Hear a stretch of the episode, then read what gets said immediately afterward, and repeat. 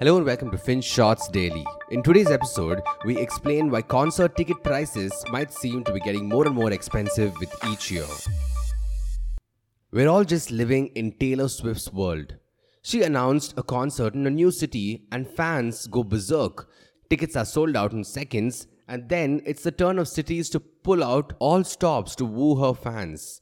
For instance, the city of Glendale in Arizona wrote a proclamation or a love letter to Taylor Swift it even named itself Swift City for a couple of days. It might sound weird and crazy, but it does make sense as to why cities are so excited. Because in just the US, her tour could generate economic activity worth a whopping $5 billion. It took her concert in Vegas to bring tourism finally back to pre pandemic levels. So, yes, you would imagine that cities want to ensure that the fans really splash cash when they attend the concert. It will give the local economy a nice little boost amidst all the economic worry. But we don't want to talk about just Taylor Swift's magnetic pull here. We have a more interesting question. Why the heck are concert tickets so expensive? Wall Street Journal is calling 2023 the year of the $1,000 concert ticket. And if you try and compare the prices of Taylor Swift's tickets for her tour to Australia in 2018 versus the one scheduled for 2024, you will see that ticket price inflation has outpaced general inflation. Even if you account for the relationship between the US and the Australian dollar, and just to be clear, we're talking about the primary ticket prices here, not the insane prices of resale tickets being sold by scalpers. So, why is this happening? Well, the simple answer would be that it's a demand and supply equation. For instance, Ticketmaster, the online platform responsible for selling these tickets, made quite a startling revelation in November.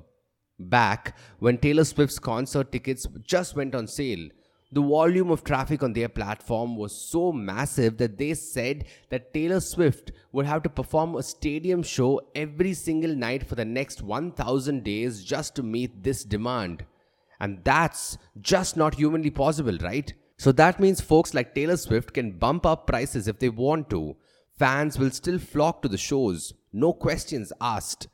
But here's something else you should know it isn't just Taylor Swift's concert tickets that are increasingly pricey. Price inflation for live performance has outpaced general inflation for decades. In fact, according to economist Alan Krueger, who authored a book called Rockonomics, the cost of an average concert ticket increased from $12 in 1981 to a whooping $64 in 2017. Now, if prices had stayed in line with general inflation, those concert tickets should have been about $32. So, how on earth do we explain this variance? Well, in the 60s, an economist named William J. Baumol came up with a theory about productivity. It's called Baumol's effect or Baumol's cost disease. Imagine a Swiss craftsman producing a watch a couple of hundred years ago. He would painstakingly produce just 12 watches in a year.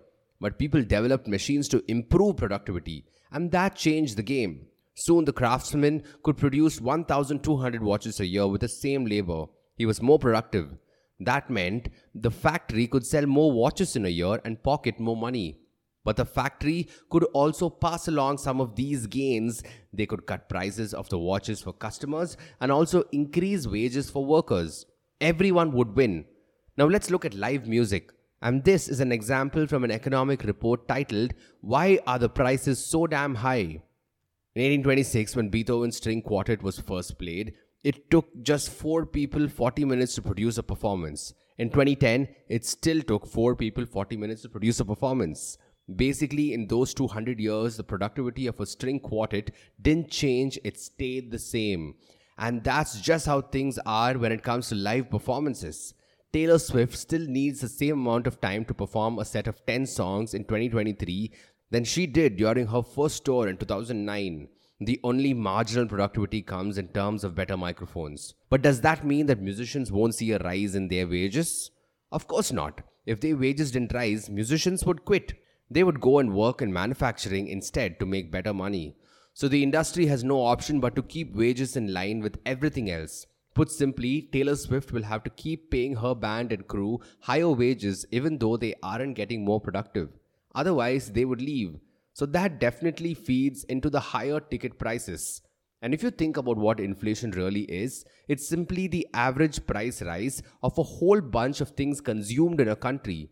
So, if manufactured goods have a higher weight in this inflation calculation, it can keep the overall figure low. And that means it will always seem like prices for live performances are getting more and more expensive every year when compared to the price of watches or compared to general inflation. That's the Baumol effect.